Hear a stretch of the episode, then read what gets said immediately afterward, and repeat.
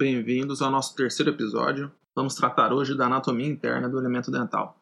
Basicamente, a endodontia estuda a anatomia interna para que a gente consiga realizar o tratamento endodôntico com mais facilidade e diminua nossos erros. O tratamento endodôntico ele é basicamente uma intervenção né, dentro do, da cavidade pulpar, né, do canal radicular, e desta forma o conhecimento da anatomia interna dos elementos dentais facilita muito o aprendizado endodôntico e a diminuição dos erros. Temos também na, na clínica endodôntica um, um, grande aliado, que é um exame complementar, que é, são as tomadas radiográficas. Os exames radiográficos, que também nos ajudam a identificar as possíveis anomalias anatômicas ou as variações anatômicas que os dentes possuem, facilitando assim o tratamento endodôntico. Mas a gente tem que lembrar que as radiografias elas são bidimensionais as radiografias perapicais. E elas não conseguem, desta forma, nos dar toda a dimensão anatômica daquele dente. Desta forma, o conhecimento da anatomia ele vem para suprir também essa deficiência da radiografia convencional. O elemento dental ele é basicamente dividido em duas partes, né, que é a coroa dental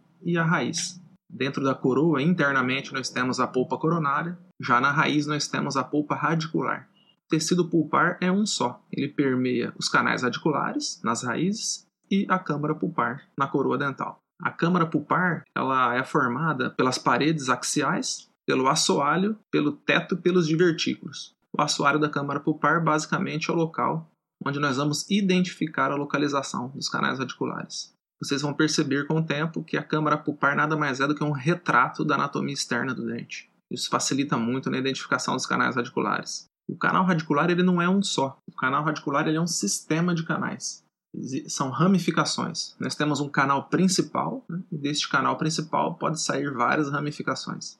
Então nós temos uma classificação para o canal radicular. Soares e Goldberg, em 2002, numa das primeiras edições do livro desses autores, eles colocam uma classificação que vai do item A ao item I. Nós percebemos que, tem, que existe um canal principal, existe um canal colateral, que nada mais é do que um canal paralelo ao canal principal de menor diâmetro, e ele pode ou não né, terminar em um forame separado. Temos os canais laterais, são localizados no terço médio ou cervical da raiz. Eles saem do canal principal e alcançam o periodonto lateral. Temos também os canais secundários, localizados já no terço apical da raiz. Eles também saem né, do canal principal e alcançam o periodonto lateral.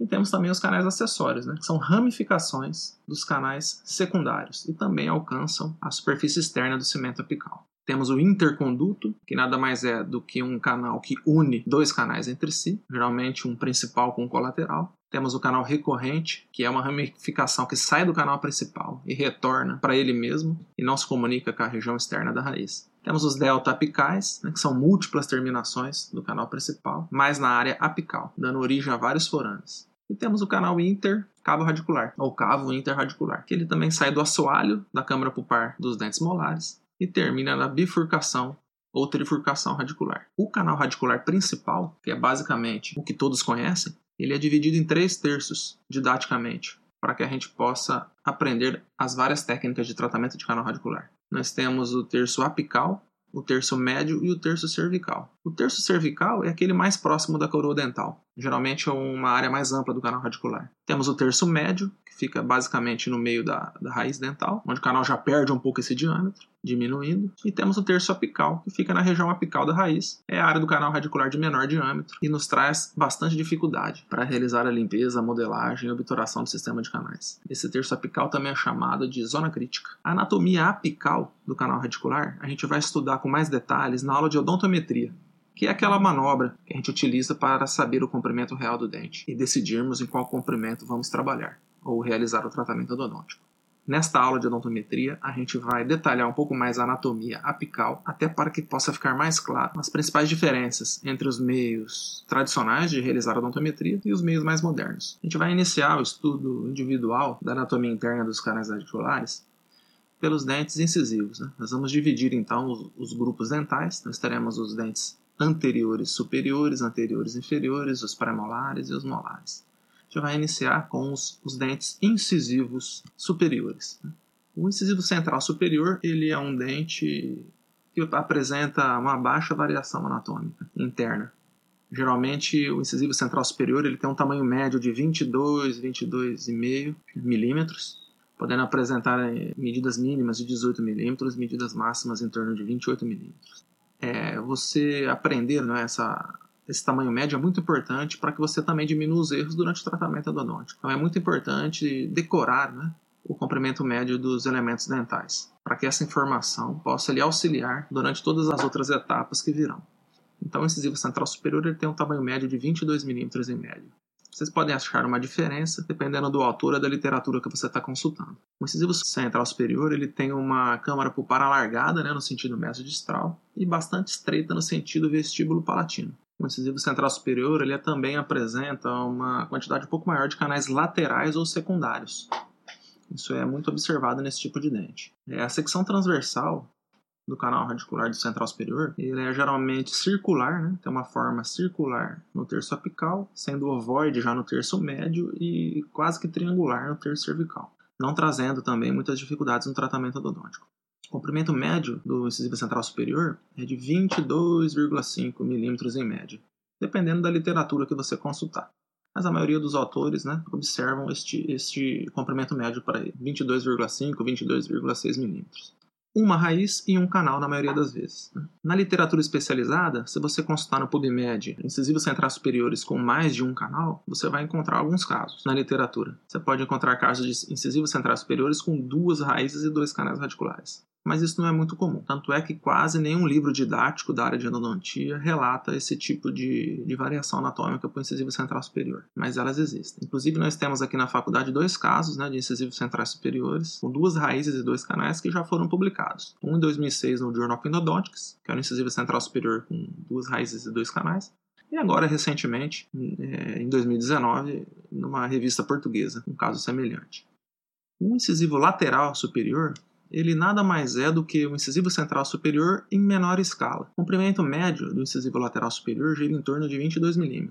Podemos encontrar também incisivos laterais superiores com 29 mm como comprimento máximo e também 18,5 mm como comprimento mínimo. A câmara pulpar do incisivo lateral superior ela também é alargada no sentido mesodistal e estreita no sentido vestíbulo palatino, igual ao seu antecessor. O lateral superior ele também tem um canal radicular único em 97% das vezes. Né? Raramente ele pode apresentar também dois canais e duas raízes, um para vestibular e um para palatina. Geralmente eles se unem no terço apical e terminam em um único forame. O incisivo lateral superior ele já pode apresentar uma pequena curvatura no sentido apical para disto palatal. É, aí a gente tem que prestar um pouco atenção quando for escolher a técnica de instrumentação ou de preparo químico mecânico para evitar acidentes como degraus e perfurações nesse elemento. Então vale aí um, um exame minucioso da radiografia desse dente, da tomada radiográfica, às vezes em várias angulações, uma ortorradial e uma mesodisto radial para você conseguir observar qual que é esse grau de curvatura na região apical desse dente. O incisivo lateral superior ele tem uma, uma secção transversal né, do seu canal radicular também circular no terço apical, ovoide no terço médio e triangular no terço cervical, como o seu antecessor.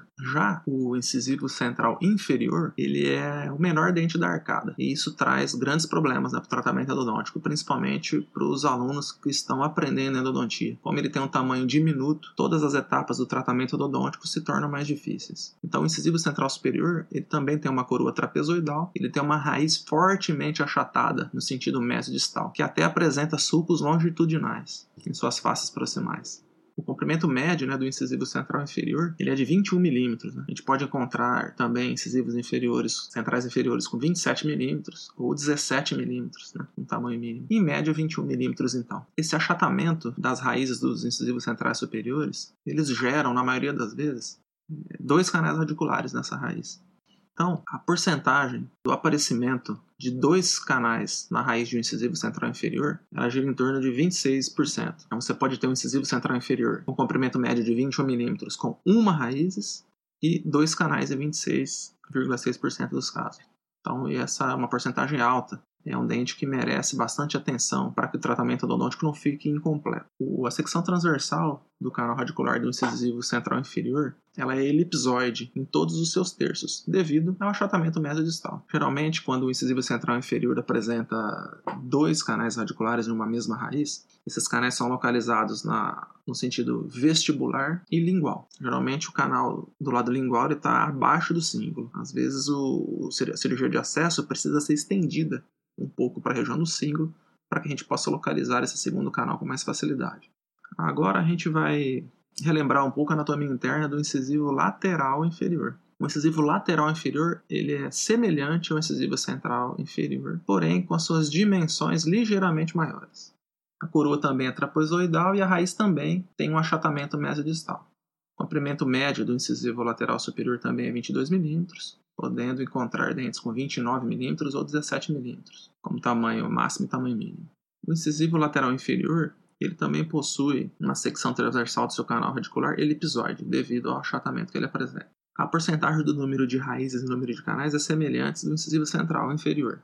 Então, ele também é um dente né, que possui uma raiz, um canal, porém, ele tem uma grande chance de, de, apresentar dois canais radiculares na mesma raiz, em torno de 26%. Então nós fechamos aqui né, o resumo da anatomia interna dos dentes incisivos. Vimos então os incisivos centrais superiores, os laterais superiores e os centrais e laterais inferiores. Agora a gente vai dar início então ao resumo e a síntese da anatomia interna dos caninos, dos dentes caninos, que são os maiores dentes da arcada. O canino superior, ele é o dente mais longo da arcada. Ele tem uma coroa pentagonal, uma raiz única, tem uma forma cônico-piramidal, uma secção aproximadamente triangular. O canino superior, ele possui também na, na região apical da raiz uma curvatura no sentido distal, disto palatal, e às vezes no sentido do vestíbulo lingual. Ou seja, mais uma vez, né, precisamos prestar atenção nessas curvaturas que os dentes começam a apresentar, porque isso influencia o planejamento do tratamento odontológico. Anteriormente, nós vimos nos centrais que o incisivo lateral superior ele apresentava uma ligeira curvatura na região apical da raiz no sentido disto palatal. E agora, nos caninos, estamos vendo que o canino superior ele também pode apresentar uma ligeira curvatura na região apical da raiz. O comprimento médio de um canino superior é de 27 mm. Existem relatos né, de comprimentos máximos de caninos superiores de 38 mm e de comprimentos mínimos de 20 mm. Então, essa variação no comprimento desse, desse dente pode dificultar o tratamento endodôntico. Quanto mais longo o dente, maior a dificuldade para ser realizado o tratamento endodôntico. A câmara pulpar do canino superior ela também reproduz né, a forma externa da coroa. O canino superior ele possui, na maioria das vezes, um canal radicular único, amplo e com dimensões vestíbulo-palatinas bem maior do que as dimensões distais. A secção transversal do canal radicular do canino superior ela é de forma circular na região apical, ovoide no terço médio e chegando a ser cônico triangular no terço cervical. O canino superior geralmente ele não traz grandes dificuldades para o tratamento odontológico. Porém, não é? nós precisamos né, utilizar na maioria das vezes limas de 31 milímetros, né, devido ao seu longo comprimento. O canino superior ele também apresenta uma raiz e um canal na maioria das vezes. Já o canino inferior ele é semelhante ao superior, proporcionalmente menor. Ele também tem uma raiz única na maioria dos casos, né? E também apresenta um achatamento no sentido mesodistal. No canino inferior, devido a esse achatamento no sentido mesodistal, você pode observar duplicidade de raízes ou já o aparecimento de um segundo canal radicular, em torno de 6%. Isso no sentido vestíbulo lingual. O tamanho médio do canino inferior é de 25 milímetros, já relatados também comprimento máximos de 32 milímetros e mínimos de 19 milímetros. O canino inferior ele possui um um canal único em 88% das vezes. Quando ele apresenta dois canais radiculares, ele é observado no sentido vestíbulo lingual. O exame radiográfico nesse tipo de, de elemento dental também é crucial para que a gente consiga evidenciar esse tipo de variação no número de canais e planejar melhor o tratamento endodôntico. O, a secção transversal do canal radicular do canino inferior ele tem também uma forma ovoide no terço cervical e médio e circular no terço apical, também não trazendo grandes dificuldades para o tratamento endodôntico. O canino inferior, então, ele tem um comprimento médio de 25 milímetros, ele pode ter uma ou duas raízes, uma raiz em 94% das vezes, duas raízes em 6%. Ele pode apresentar, então, um ou dois canais, um canal em 88,2% das vezes e dois canais em 11,8%. Bom, terminamos então a síntese da anatomia interna dos dentes anteriores, dos incisivos e dos caninos. Vocês percebem que os dentes anteriores eles não carregam grandes dificuldades para o tratamento odontológico em relação às variações anatômicas. Vamos entrar agora nos dentes posteriores, pré-molares e molares. Nos premolares superiores, nós temos o primeiro premolar superior, que é um dente cuboide, com uma dimensão vestíbulo palatina maior do que a mesodistal, com duas cúspides, uma vestibular e uma palatina. Na maioria das vezes, os pré-molares superiores eles apresentam é, duas raízes e dois canais radiculares. O primeiro pré-superior ele tem um comprimento médio de 21,4 milímetros, 21,5 né, aproximadamente, podendo chegar a comprimentos máximos de 25, 26 milímetros e mínimos de 17 milímetros. Talvez uma dificuldade que o primeiro pré-molar superior traz para o cirurgião dentista é a variação do número de raízes e número de canais. No primeiro pré-superior, nós temos uma variação de número de raízes que pode ser de uma, duas ou três raízes. Duas raízes na maioria das vezes torno de 60%. Uma raiz em 35% e três raízes em 3,5% das vezes. Essa variação no número de raízes também traz consigo uma variação no número de canais. Nós temos dois canais em 84% das vezes, um canal em 8,3% e três canais em 7,5%. Então, o primeiro pré-superior, na maioria das vezes, ele traz dois canais e duas raízes. Porém, ele pode apresentar essa gama de variações, que vai de uma a três raízes, de uma a três canais. Então, também é um dente que, nesse aspecto, pode trazer um pouco de dificuldade para o clínico geral. Já o segundo pré-molar superior, ele tem uma, uma forma coronária semelhante à do primeiro pré-superior. Ele já apresenta uma raiz única em 95% dos casos, aproximadamente tem um comprimento médio de 21,5, 21,8 milímetros, podendo apresentar comprimentos máximos de 26 milímetros e mínimos de 17 milímetros. O segundo premolar superior, ele pode apresentar também uma variação, que é a duplicidade de canais de uma única raiz, em variadas conformações. Podem ou não terminar em um único forame. Observamos também a duplicidade de canais né, em raízes bifurcadas em vários níveis. Isso também são dificuldades que os premolares superiores podem trazer para o cirurgião dentista. Sendo assim, a secção transversal no canal radicular dos premolares superiores elas podem variar muito, né, desde elípticas em todos os terços ou até circulares. O segundo premolar superior, ele tem, ele apresenta na maioria das vezes uma ou duas raízes, uma raiz em 94% das vezes, duas raízes em 6% das vezes, em média, e um ou dois canais radiculares. Né? Um canal radicular em 53,7% em média dos casos e dois canais em 46,3%.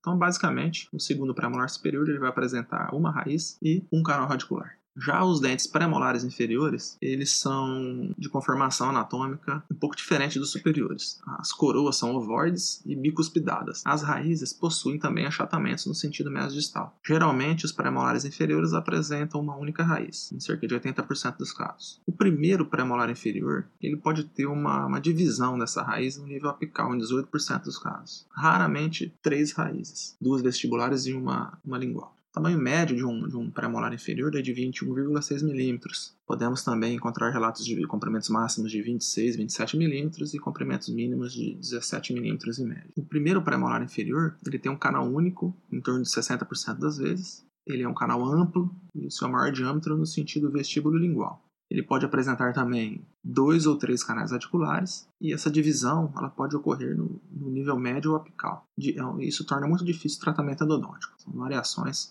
que torna o tratamento muito complicado, geralmente para especialista. O primeiro pré-inferior, ele possui um canal radicular que a secção transversal tem uma forma ovalada no terço cervical, no terço médio e chega a ser circular no terço apical. O número de raízes do primeiro pré-inferior é de uma raiz em 82% dos casos, em média, e duas raízes em 18% dos casos. Ele pode apresentar um, dois ou três canais radiculares. Na maioria das vezes, um canal radicular, em torno de 66, 67% das vezes, Pode apresentar também dois canais radiculares, 31% das vezes, e três canais radiculares em 2, 2,5% dos casos. Quanto mais canais radiculares o premolar inferior apresenta, maior a dificuldade para o tratamento endodôntico. Então, ele é um dente que apresenta uma gama de variações anatômicas também. Porém, na maioria das vezes, vocês irão encontrar o primeiro pré-inferior com uma raiz e um canal radicular. Já o segundo premolar inferior, ele é anatomicamente semelhante ao primeiro pré-inferior, porém ele apresenta uma variação, variações anatômicas menores quanto ao número de canais. A coroa do segundo pré-inferior é mais curta, também é bicuspidada e geralmente tem uma raiz única em 92% dos casos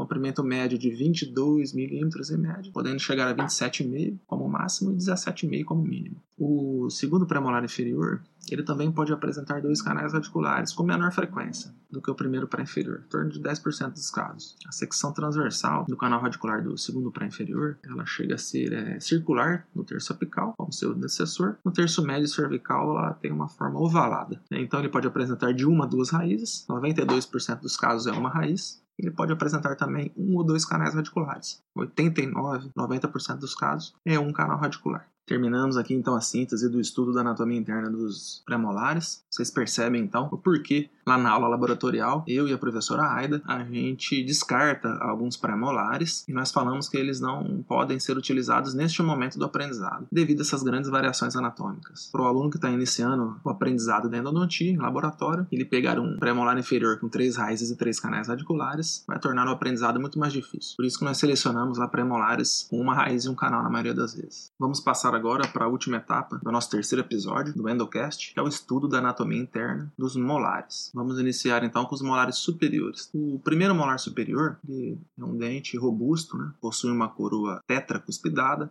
as cúspides são bem definidas e volumosas. Eles possuem três raízes bem diferenciadas, duas vestibulares e uma palatina. Geralmente, a raiz mesovestibular é a raiz que é achatada no sentido mesodistal e ampla no sentido vestíbulo palatino, apresentando uma pequena curvatura para distal. Ela possui aí uma secção transversal ovoide do canal radicular. Talvez essa seja a raiz que traga a maior dificuldade para o tratamento endodôntico para o clínico geral. A raiz disto vestibular é uma raiz menor em suas dimensões, tem uma forma cônica e geralmente é reta. Não apresenta nenhum tipo de curvatura aí acentuada. Já a raiz palatina, ela é uma raiz mais volumosa, também tem uma forma cônica. A secção transversal do canal radicular ele é circular ou ligeiramente ovoide. E quando ela apresenta curvatura, geralmente é para vestibular, o que não é possível verificar nos exames radiográficos. Então, saber esse item, essa informação, é de grande valia para planejar o tratamento odontológico. O primeiro molar superior ele apresenta em média 21,5 mm. No seu comprimento máximo, temos relatados dentes com 25,5, 26 mm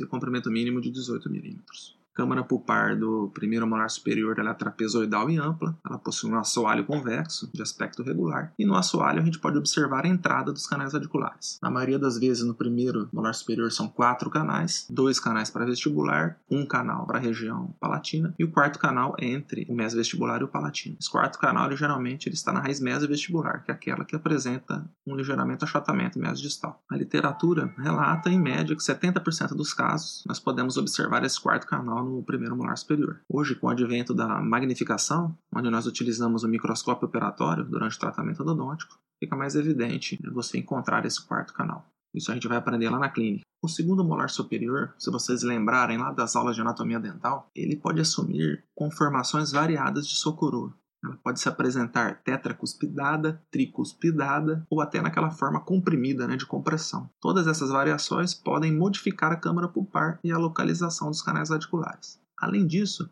o segundo molar superior está localizado na parte mais posterior da maxila, dificultando também as manobras durante o tratamento odontológico. Ele é um elemento que também possui uma frequente fusão de suas raízes. Isso também é outra dificuldade durante o tratamento odontológico raízes fusionadas de molares, elas podem significar canais mais estreitos, atrésicos e com variadas curvaturas, dificultando assim as manobras do tratamento endodôntico. O comprimento médio de um segundo molar superior é de 21 mm, podendo atingir 27 mm no máximo e 17, 16 mm no mínimo. A câmara pulpar ela vai apresentar então aquelas diferentes conformações, dependendo da forma externa. Isso pode dificultar então a localização dos canais radiculares. Né? O assoalho da câmara pulpar do molar superior ele é triangular, talvez com achatamento proximal. E você vai observar nesse assoalho, em média, três canais radiculares: um na raiz palatina e os outros dois nas vestibulares. O segundo molar superior ele também tem três raízes e pode ter três ou quatro canais, porém com uma frequência menor de variação comparado com seu antecessor. Ele pode ter três canais em 50% dos casos e quatro canais em 50% dos casos com a localização semelhante do primeiro molar superior. Os molares inferiores, eles são dentes volumosos também. O primeiro molar inferior é o dente mais volumoso da, da arcada. Ele tem uma coroa com cinco cúspides, três vestibulares e duas linguais. Geralmente possui duas raízes bem diferenciadas, uma mesial e uma distal. E elas são achatadas no sentido mesodistal e amplas no sentido vestíbulo lingual. A raiz mesial ela pode ter uma acentuada curvatura para distal, já a raiz distal, ela geralmente é reta. O comprimento médio do primeiro molar inferior é de 21 mm, podendo atingir 27 mm no máximo ou 19 no mínimo. A câmara pulpar do primeiro molar superior, ela é semelhante a um cubo. Ela tem um assoalho convexo de forma trapezoidal, com a base voltada para mesial. Nesse assoalho, a gente pode observar as entradas dos canais radiculares, que na maioria das vezes é um na distal e dois na mesial. O primeiro molar inferior, ele tem de duas a três raízes, na maioria das vezes duas raízes. 97 e 98% dos casos, uma distal e uma mesial. Em 3% dos casos, três raízes, que seriam uma para distal, duas para mesial. Ele pode ter dois, três ou quatro canais radiculares. Na maioria das vezes são três canais radiculares, 56% dos casos, um para distal, dois para mesial. Ele pode apresentar também dois canais radiculares, em 8% dos casos, um para distal, um para mesial. E também pode apresentar quatro canais radiculares, dois para mesial, dois para distal. As maiores dificuldades durante o tratamento endodôntico de um molar inferior geralmente estão nas raízes mesiais. São raízes achatadas com uma leve curvatura para distal, onde os canais são delgados e de difícil manipulação durante o tratamento endodôntico. A nomenclatura dos canais ela pode variar dependendo do número de canais que o dente apresenta. Se for um primeiro molar inferior com três canais radiculares, nós teremos o canal distal na raiz distal, o canal mesovestibular na raiz mesovestibular e o canal mesolingual na porção mesolingual da raiz mesial. Se ele apresentar quatro canais radiculares, nós teremos na raiz distal o canal disto vestibular e o disto lingual, e na raiz mesial o canal mesovestibular e o canal mesolingual. Já o segundo molar inferior ele é semelhante ao primeiro molar inferior, porém ele é de dimensão menor. A coroa também pode se apresentar com quatro cúspides. Ele também, na maioria das vezes, apresenta duas raízes, não tão diferenciadas, e também apresenta vários casos de fusão entre essas raízes, total ou parcial. Comprimento médio de 21,7 mm, podendo atingir 26 mm, no máximo 19 no mínimo, a câmara pulpar é semelhante também a um cubo. No assoalho, nós podemos observar também a entrada dos canais radiculares. Nós podemos ter dois, três ou quatro canais radiculares, como no seu antecessor. Ele pode apresentar duas raízes na maioria das vezes, em torno de 98, 99% dos casos, ou três raízes em torno de 1,5% dos casos. E o número de canais pode variar de 2, 3 ou 4. Na maioria das vezes, três canais radiculares, em 72% dos casos, dois canais em 16,2% dos casos e quatro canais em 11,3% dos casos. A nomenclatura dos canais são semelhantes à do primeiro molar inferior. Se ele apresentar dois canais radiculares, é o canal mesial na raiz mesial, o canal distal na raiz distal. Se ele apresentar três canais radiculares, são o canal distal na raiz distal, o canal mesovestibular na raiz vestibular, voltado para vestibular, e o canal mesolingual na raiz mesial, voltado para lingual.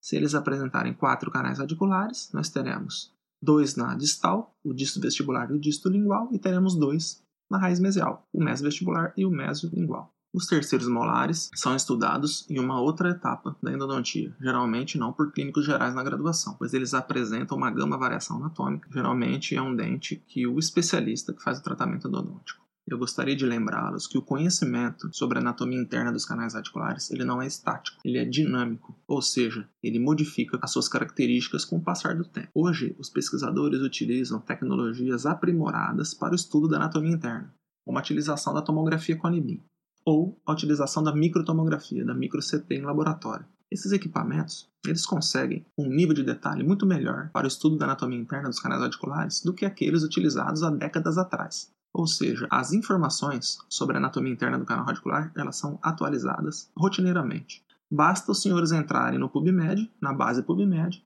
colocarem termos que busquem esse tipo de informação e vocês vão perceber vários estudos utilizando tomografia Conibin para a área clínica e microtomografia, micro-CT na área laboratorial, que trazem bastantes informações detalhadas e atualizadas sobre prevalência de características anatômicas dos dentes humanos. Recentemente, o autor Jorge Martins, orientado pelo professor Marco Berciani, publicaram uma revisão sistemática no Journal of Endodontics, com o objetivo de detalhar a prevalência de algumas características observadas nos canais radiculares. Eles chegam a relatar na, nas suas conclusões informações super interessantes sobre a prevalência de algumas características. Por exemplo, eles mostram uma ampla faixa de prevalência do quarto canal dos molares superiores, e também de uma única raiz dos pré-molares superiores, e também essa única raiz nos segundos molares inferiores, além também de ter observado uma alta prevalência de molares inferiores, primeiros molares inferiores, com três raízes em populações asiáticas. Ou seja, existe um mundo de informações sobre a anatomia interna dos canais radiculares na literatura atual, e basta curiosidade né, para que você entre em contato com elas. Terminamos aqui mais um episódio do Endocast. Relembramos hoje as principais características da anatomia interna do canal radicular. Nós utilizamos para esse episódio as referências dos livros do professor Soares Goldberg de 2011 e do professor Lopes Siqueira Júnior de 2015, além da consulta do blog do professor Marco Versiani. Inclusive, indico esse blog para todos que querem conhecer um pouco mais da anatomia interna dos canais radiculares. Um abraço do professor Emílio Esponquiado e da sua equipe e até o próximo episódio.